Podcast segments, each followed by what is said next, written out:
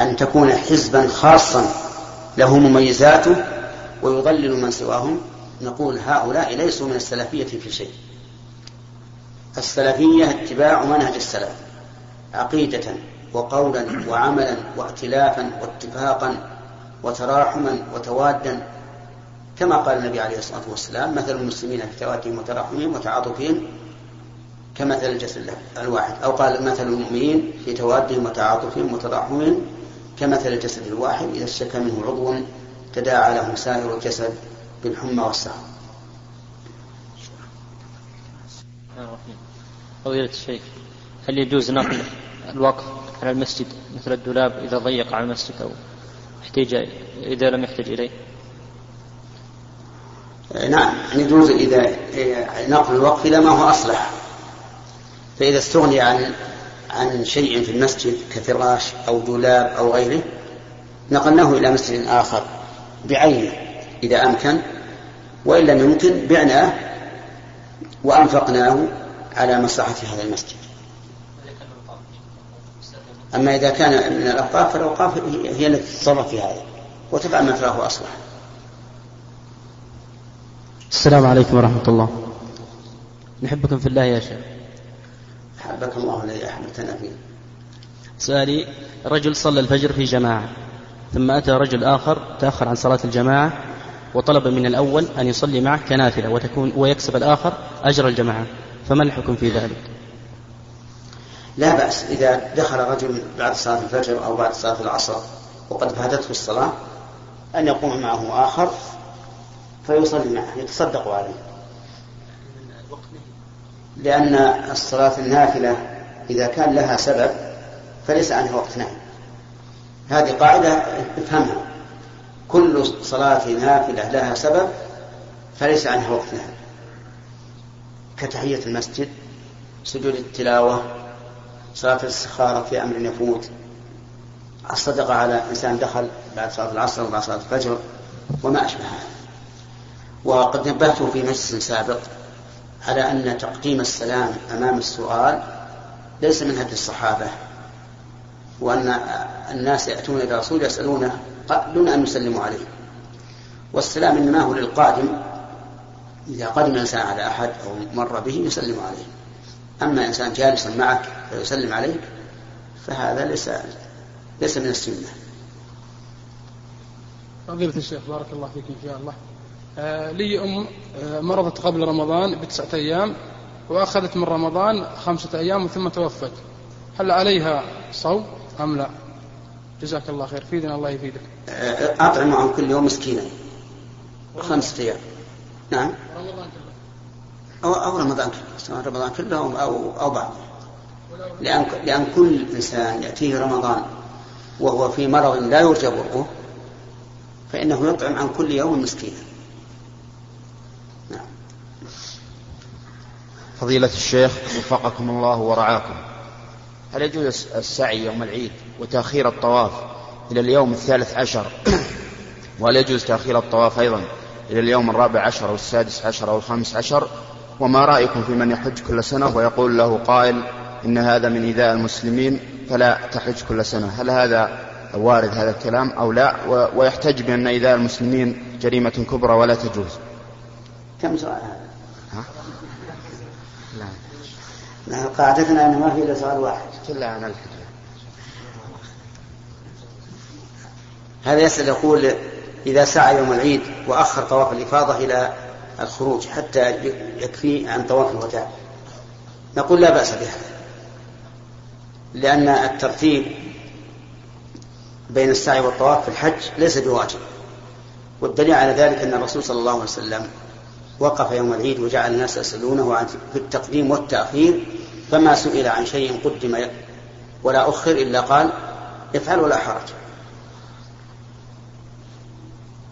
كذلك أيضا لو أنه أخر حتى السعي الطواف والسعي إلى حين خروجه فإنه لا بأس لأن السعي بعد الطواف لا يمنع أن يكون آخر عهده بالبيت لكن يجب أن ينوي إذا أخر طواف الإفاضة إلى الخروج أن ينوي به إما طواف الإفاضة فقط وإما طواف الإفاضة والوداع. أما أن ينوي طواف الوداع فقط فإنه لا يجزئ عن طواف الإفاضة. لأن الذي يؤخر طواف الإفاضة الذي هو طواف الحج إلى الخروج إما أن أن ينويهما جميعا. فهذا له ما نوى. أو ينوي طواف الإفاضة فقط فهذا يكون طواف إفاضة ويسقط به طواف الحج طواف الوداع. وإما أن ينوي طواف الوداع فهذا يحصل له طواف الوداع ولكن لا يجزئه عن طواف الإفاضة وحينئذ يرجع وهو لم يستكمل حجه. فيجب أن تنتبهوا لهذا وتنبهوا إخوانكم. هذا سؤال جواب سؤال. نعم إيش؟ طيب اسأل إذا جاءك الحين اسأله أنت. اسأله أنت. أحسن الله إليك. آه الذي ينوب عن العاجز لمرض أو وفاة عن أداء المناسك. ما هي صفة ما يقوم به هذا النائب؟ وهل له أن يختار التمتع أو الغرام؟ أم يشترط عليه هذه الشروط؟ بارك الله فيك. نعم. النائب يقول لبيك عن فلان. ويجب على النائب أن يتمتع لأن التمتع هو أفضل الأنساك وكل إنسان وكل في شيء فالواجب عليه اتباع الأفضل إلا إذا اختار الثاني خلاف ذلك لأن الوكيل مؤتمن ويجب عليه فعل الأصلح. بسم الله. فضيلة الشيخ رجل حج ولم يستطيع أن يذبح الهدي بنفسه. ولكنه وكل جمعية أو كذا فهل عليه شيء؟ يعني وكل رجل آخر. أو جمعية أو جمعية تهتم بهذه الأمور. أول نقول الأفضل أن الإنسان يذبح الهدي بنفسه أو يوكل مسلما ويحضر هو بنفسه لأجل أن يأخذ منه شيئا يأكله. إذا ما أستطاع. إذا لم يوكل لكن يأكل منه لأن الرسول صلى الله عليه وسلم حين أهدى مئة بعير أمر من كل بعير بقطعة فجعلت في قدر فطبخت فأكل من لحمها وشرب من مرقها. وهذه مسألة مع الأسف يعني الناس يغفلون عنها. قد فعلها قد فعلها إذا فعل إن شاء الله فهو يجزي ما دام ما دام قد وكل شخصا يثق به. نعم. فضيلة الشيخ وضعت مدرسة مجلة وذكرت أن التحلل الأول لا يكون إلا بفعل ثلاثة أشياء. بفعل إيش؟ آه، الرمي والنحر والحلق والتحلل الثاني بالطواف. والسعي. ها؟ والسعي نعم. يعني لا هذا ما هو صحيح. النحر ما له علاقة بالتحلل. النحر ليس له علاقة بالتحلل. لو لو لو لم تنحر إلا في اليوم الثالث حللت. ولهذا لو رمى وحلق وطاف وسعى حل التحلل الأول كله وإن لم يكن ذبح الهدي. إي نعم ما ضعيف. لا علاقة له. النحر لا علاقة له بالتحلل لأن النحر ما يجب على كل حاج إنما يجب على المتمتع والقارئ. ولهذا لم يعلق به التحلل. نعم. حفظك الله يا شيخ فيها اثنين حصل لهم حادث. نعرف إن السائق لو عاش يعتبر عليه قتل عمد يعني كفارة لكن توفى. لا قتل عمد ولا خطأ؟ آه، أو خطأ وعليه كفارة. أن توفى السائق هذا هل على الورثة شيء مثلا؟ يعني ذمة هذا اللي توفى هل على ذمته شيء؟ يلحق على قتل العمد اللي كان راكب معه؟ على قتل العمد؟ آه الخطأ قصد قتل خطأ؟ ليس عليه شيء. هذا الذي قتل إنسان خطأ ومات ليس عليه شيء. لأنه لم يتمكن من الفعل. وقد قال الله تعالى لا يكلف الله نفسا إلا وسعها. أحسن الله إليك. آه، إذا صلى الإمام في الحرم المكي خلف المقام هل الأفضل الصلاة خلف الإمام أو القرب من الكعبة من الجهة الأخرى؟ الأفضل في ركعتي الطواف أن تكون خلف المقام. لكن إذا كان المطاف مزدحما ووصل الطائفون إلى المقام فلا يجوز أن أن تصلي خلف المقام. لماذا؟ لأنه يحصل بذلك إيذاء للناس وتضييق عليهم. ويحصل لك أيضا أنت انشغال تشويش. وقد نهى النبي عليه الصلاة والسلام أن يصلي الإنسان وهو مشوش الفكر. فقال لا صلاة بحضر الطعام ولا وهو يدافعه الأخبثان. ومدافعة الناس الطائفين وأنت تصلي أشد من مدافعة الأخبثين وأكثر عمل. وفي هذه الحال نقول ابعد كل المسجد لك مكان. صلي في أي مكان شئت. الله عليه شيخ في صلاة الجماعة الإمام إذا صلى آه، بعيدا عن الكعبة فهل الأفضل نصلي وراءه أو صلي قريبا من الكعبة من جهة أخرى؟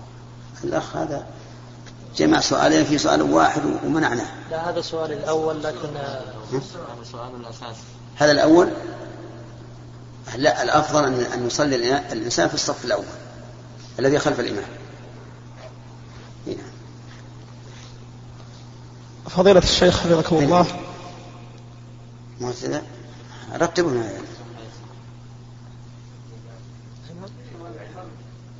شخص لديه محل خياطة.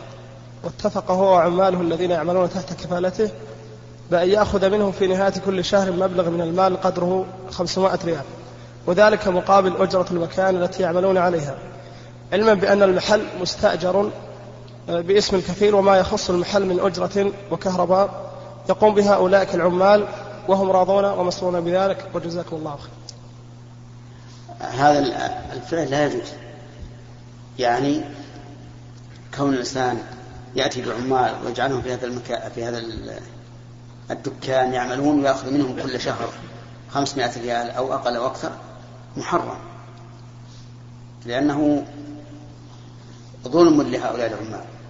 فالعامل قد يحصل خمسمائة في الشهر وقد لا يحصل. ثم هو فيما أظن أن مخالف لنظام ولاة الأمر. ولاة الأمر تجب طاعتهم في غير المعصية نعم نعم. فضيلة الشيخ ما حكم التصوير بكاميرا الفيديو. إذا كان ما في مضرة لا بأس به. تصوير في كاميرا الفيديو إذا ما في مضرة فلا بأس به. طيب بالنسبة لشيخ سباق الخيل. نعم. سباق الخيل تصوير كاميرا الفيديو. قد يكون في مصلحة. أن الإنسان يهتم بالخيل وركوبها وهو أمر مشروع. رجل توفى وله زوجته وأخته وأبناء أخوه اثنين. وقد أوصى زوجة. زوجة وأخته. إيش الأخت هذه؟ أخته من أبوه. وأبناء أخوه اثنين. أخوه متوفي. أبناؤه اثنين. وأوصى بثلث دخله سنويا أن يكون أضحية والباقي ينفق منه على فقراء الأقارب. أوصى بإيش؟ ثلث ماله ثلث الدخل السنوي الذي يدخل عليهم. من من إيجارات المحل والبيوت أنه ينفق في أضحية والباقي ينفق على فقراء من الأقارب. طيب. والسؤال؟ فقراء كيف تكون قسمة الوراثة بين الأخت والزوجة والأبناء؟ أولا يقضى دين كان عليه دين ثم يخرج الثلث من الباقي للوصية. ثم الباقي بعد الثلث يقسم على ورثته. للزوجة الربع وللأخت من الأب النصف. هذه ثلاثة أرباع. والباقي لأبناء لأبناء أخيه. نعم. إذا لم يكن هناك تكمل السؤال أوصى بالثلث للأضحية والباقي فقراء أقارب إذا لم يوجد فقراء أقارب أوصى لأخته. أوصى بالثلث بالأضحية خرج منها أضحية طيب. والباقي فقراء أقارب إذا ما وجد فقراء أقارب وين ينفق الباقي؟ فقراء المسلمين. نعم. الشيخ رجل عنده شبهة في حكم إعفاء اللحية. يقول إذا كانت إذا كان إعفاءها سنة فكيف تارك السنة في ذلك؟ ماذا نرد كيف إيش؟ فكيف يؤثم يعني تارك السنة؟ لأن القاعدة يقول السنة فاعلها مأجور وتاركها غير مأثوم. فكيف نرد عليه؟ علما بأنه يعني قرأ بعض الفتاوى في ذلك. كيف نرد على هذه الشبهة؟ أولا بارك الله فيك السنة تطلق على الواجب والمستحب. وكونها على المستحب فقط هذا إطلاق الفقهاء. ولهذا قال أنس بن مالك من السنة إذا تزوج البكر على الثيب أقام عندها سبعا ثم دار أي قسم. وهذه السنة واجبة و... وسئل ابن عباس عن الرجل يصلي وهو مسافر ركعتين. وإذا صلى خلف الإمام صلى أربعا فقال سنة نبيكم مع أنها واجبة فإذا كان أحد من العلماء عبر بأنها سنة وهو من العلماء السابقين فيعني أنها واجبة يعني أي أن إعفاء اللحية واجب أما من, من عبر بأنها سنة من المتأخرين بعد هذا الاصطلاح الذي اصطلحه الفقهاء فهو يعني أنها سنة لا يأثم بتركها لا لا لا يأثم به. يعني أن إعفاء اللحية السنة لا يأثم به. لكن هذا القول مرجوح وضعيف والصواب أنها سنة واجبة لأن النبي صلى الله عليه وعلى آله وسلم قال خالف المشركين. فجعل حلقها من هدي المشركين. وهدي المشركين واجب الاجتناب لقول النبي صلى الله عليه وسلم من تشبه بقوم فهو منهم. نعم. فضيلة الشيخ ما حكم اللي يرمي زيادة في الجمرات؟ خوفا أن بعضها أخطأ يعني إيه. أخطأ الحوض. احتياطا يعني. احتياطا. يعني. لا بأس. يعني إذا إذا شك هل رمى بسبع أو بأقل؟ فيرمي احتياطا. لا أرمي عشر ولا خوفا بعضها أخطأ ماني متأكد. بعد يمكن ما 14 بعد يمكن ما صابت أنا ما أدري صابت ولا ما صابت. ما هو لازم تصيب. المقصود تصيب الحوض. أن المقصود أن تقع الحصاة في الحوض. ما أدري من كثرة الناس يدفني منه فأنت بارك الله فيك احرص ولو طال عليك الزمن احرص أن تقرب من الحوض بقدر المستطاع.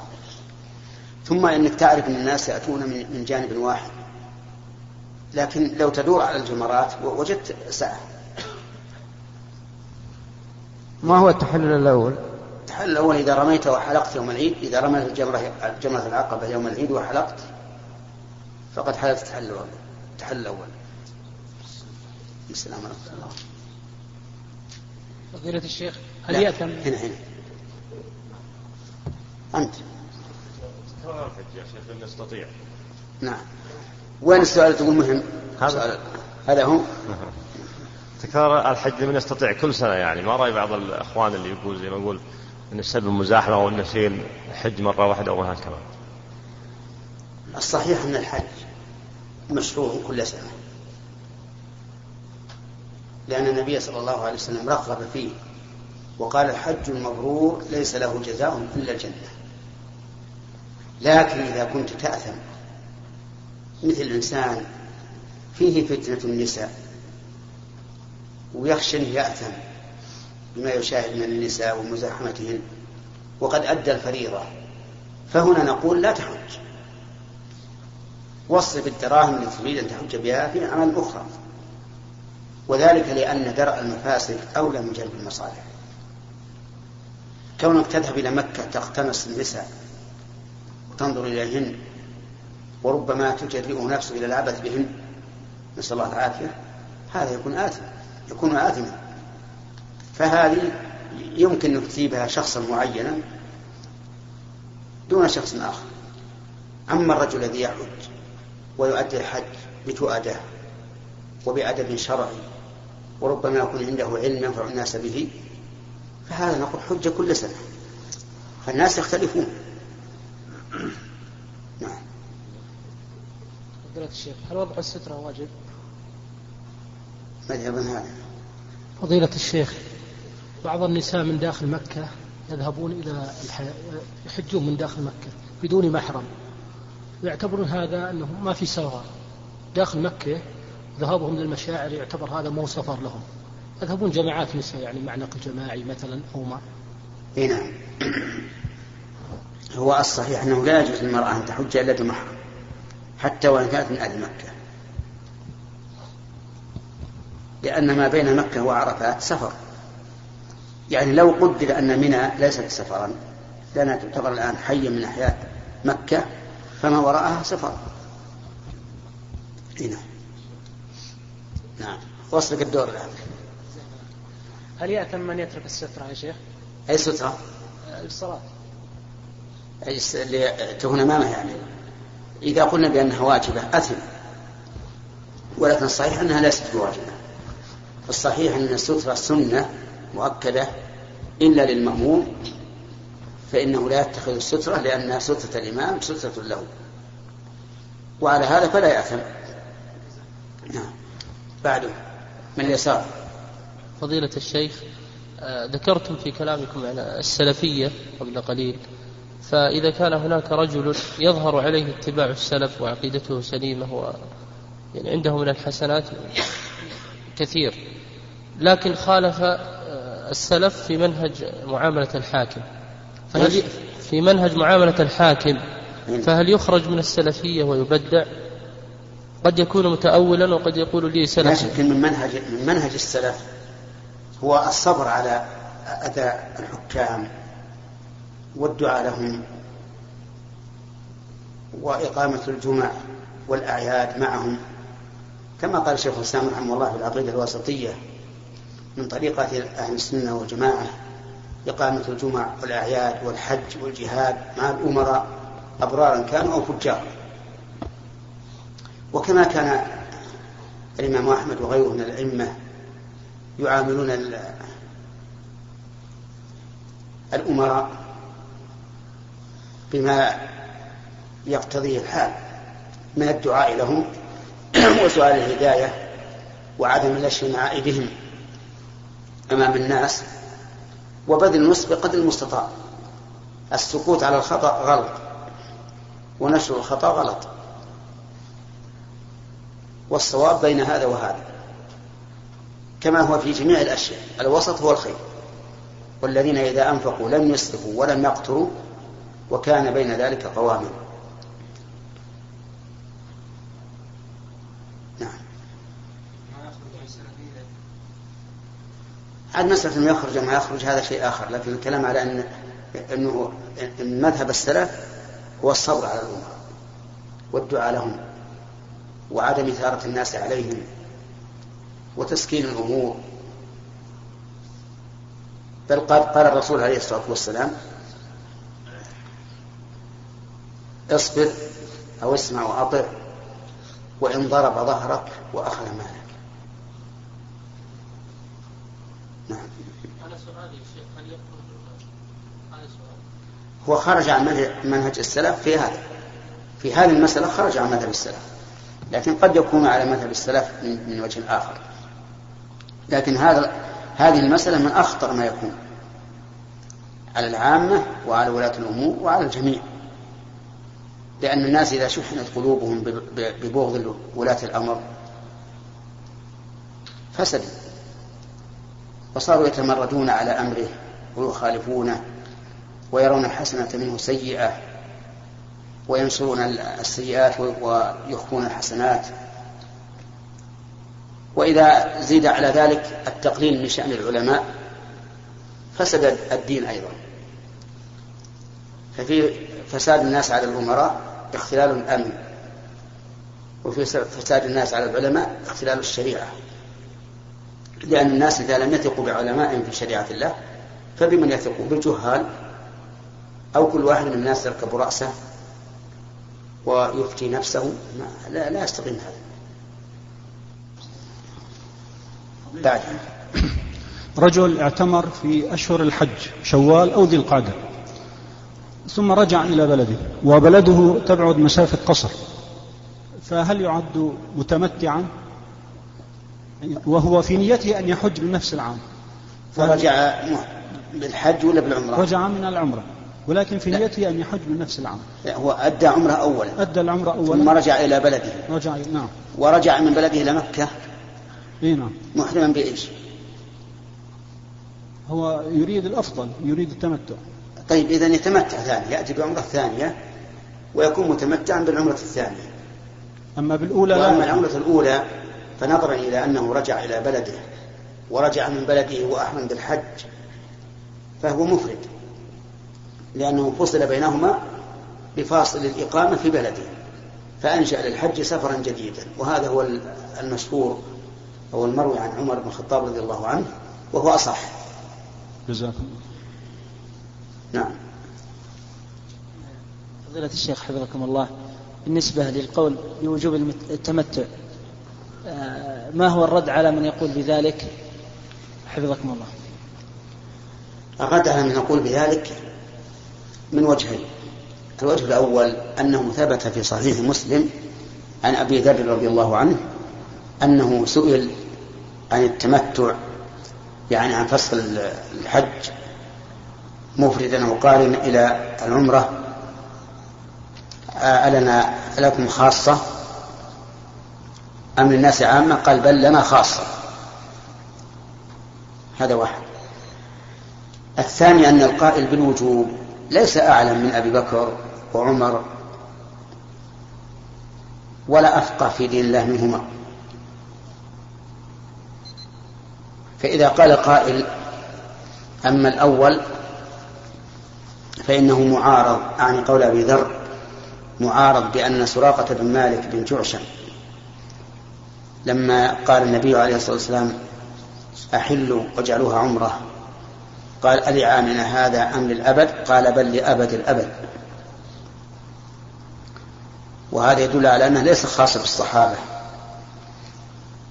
قلنا نخرج من هذا بأن مراد أبي ذر رضي الله عنه الوجوب للصحابة خاصة. وأما بقية الناس فهو للاستحباب وبهذا نجمع بين قول الرسول عليه الصلاة والسلام وأمره بالتمتع وقول الخلفاء الراشدين بأن الوجوب في حق الصحابة لأنهم الذين وجهوا بالخطاب ومعصيتهم للرسول تؤدي إلى أن من بعدهم يعصيه من باب أولى لأنهم أسوة. ثم إن ثم إن الإشكال الذي زال الذي يوجد عند الناس في ذلك الوقت أنه لا يجمع بين التمتع بين العمرة والحج في سفر واحد قد زال بتحلل الصحابة رضي الله عنهم فزال سبب الوجوب. هكذا الجواب. والصحيح أن التمتع أفضل وليس بواجب. نعم. خير يعني ما سمعت المسألة؟ قلنا أن السلام للقادم. أما إنسان جالس معنا بس يريد أن يلقي السؤال لا وجه للسلام. جزاكم الله خير. نعم. طيب شيخنا الفاضل قوم كانوا على سفر فأرادوا صلاة المغرب والعشاء جمع تأخير. فهل لمقيم أن يأتم بهم في صلاة المغرب؟ آه، على أن يصلي هو في نيته صلاة العشاء ويأتي بالركعة الرابعة بعد تسليم الإمام المسافر؟ أي نعم. آه، يجوز للإنسان المقيم أن يصلي خلف من يصلي المغرب. وإذا سلم من صلاة المغرب أتى بالركعة الباقية. نعم. هذا لا يدخل في حديث فلا تختلفوا عليه. نعم نحن ما اختلفنا عليه. كبرنا حين كبر وركعنا حين ركع وسجدنا حين سجد لكن سلم وقد بقي علينا ركعة من صلاتنا فنتمها. نعم. بسم الله. فضيلة الشيخ حفظكم الله. طرح الآونة الأخيرة طرحت شركة فيمتو صور على اللاعبين ونزلت صور لاعبين كفرة من هولندا ونزلت في الأسواق وهذا ملصق آه، إذا أزيلت هذه الورقة أو الصورة وجد تجد تحتها جائزة. وكذلك طرحت شركة آه، ما يمكن أخطأ باللفظ كولا أو كاكولا كذلك صور اللاعبين من المنطقة الشرقية. فما رأي سماحتكم في هذا؟ حفظكم الله. أرى أن هذه البضاعة التي عليها صور اللاعبين أن تهجر. لأننا نسأل ما فائدة الإسلام والمسلمين من بروز اللاعب وظهوره على على على غيره. ما هي الفائدة؟ أعتقد كل إنسان سيكون جوابه بالنفع لا فائدة. وإذا كان لا فائدة فكيف نعلن أسماء هؤلاء بنشر صورهم أو ما أشبه ذلك؟ وكان الذي ينبغي أن يعدل عن هذا الشيء إلى مناصحة اللاعبين بالتزام آه، الآداب الإسلامية من ستر العورة والمحافظة على الصلاة في الجماعة وعدم التنافر فيما بينهم وعدم التشاتم وألا يستولي تعظيم الكافر إذا نجح في هذا في هذه اللعبة على غيره. هذا هو, هو الذي ينبغي فأرى أن تهجر هذه البضاعة وأن تقاطع. ثم إن الغالب أن هذه الشركة لم تضع هذه الجائزة إلا وتعرف أنها ستربح أضعاف أضعاف مضاعفة بالنسبة لما وضعت. فنسأل الله تعالى أن يجعلنا وإياكم من أهل البصيرة في دين الله عز وجل وأن يحمي بلادنا وشبابنا وديننا. من كل ما يضرنا ويسوءنا إنه على كل شيء قدير. والحمد لله رب العالمين وصلى الله وسلم على نبينا محمد وعلى آله وأصحابه أجمعين. وإلى لقاء